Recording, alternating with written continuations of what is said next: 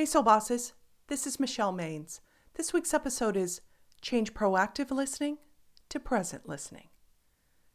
When my friend Zara said she had two days of training scheduled for her new real estate job, I expected to hear about negotiating inspection repairs or pricing a home.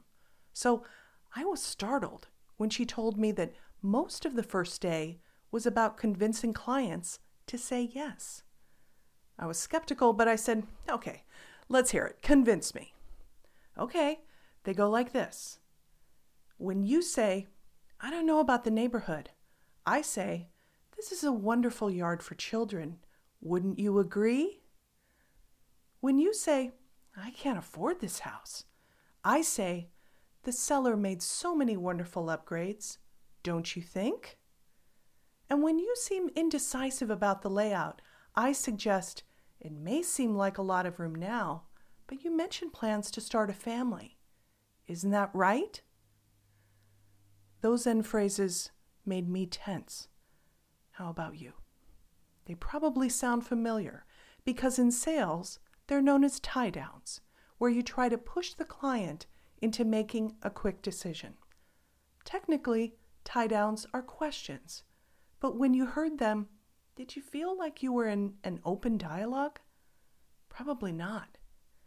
It demonstrates why asking questions doesn't always translate into being a receptive, thoughtful listener. Kate Murphy, author of You're Not Listening What You're Missing and Why It Matters, described the dangers of tie downs this way If you ask truly curious questions, you don't have the hidden agenda of fixing, saving, advising, convincing, or correcting. Curious questions don't begin with, Wouldn't you agree? or Don't you think? In the February series for Partnership Builders, we're talking about ways to strengthen your relationships. I'll tell you a secret from my experience as a contract negotiator. The words said are only part of the story. The way to truly strengthen your partnerships is to change proactive listening to present listening. For instance, you may have a rapid fire counterargument set to go. But if you're only fixated on making your point, you'll miss the quiet, understated messages that tell you the true state of the conversation. The hesitation here or there, or responses like, well, um, maybe. Whether you're talking to your teenager or a potential business partner, use the soft skill of empathy to transform your listening skills.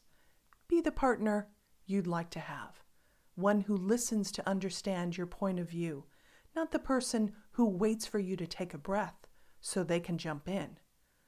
The partner who provides insights you overlooked, and the partner who lends a shoulder with compassionate understanding. Here are three ways you can become a better listening partner. Make it fast by taking 30 seconds to declare, When others speak, I am fully present and listen with an open mind. Make it deep by taking 30 minutes to remember times when you rushed through a conversation to get to yes. What did you miss?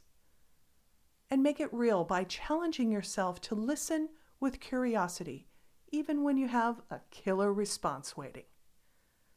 The next time you hear yourself saying, Wouldn't you agree? or Don't you think? Slow down.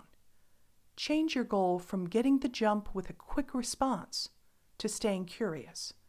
Build your partnerships by changing proactive listening to present listening. I'll see you next week.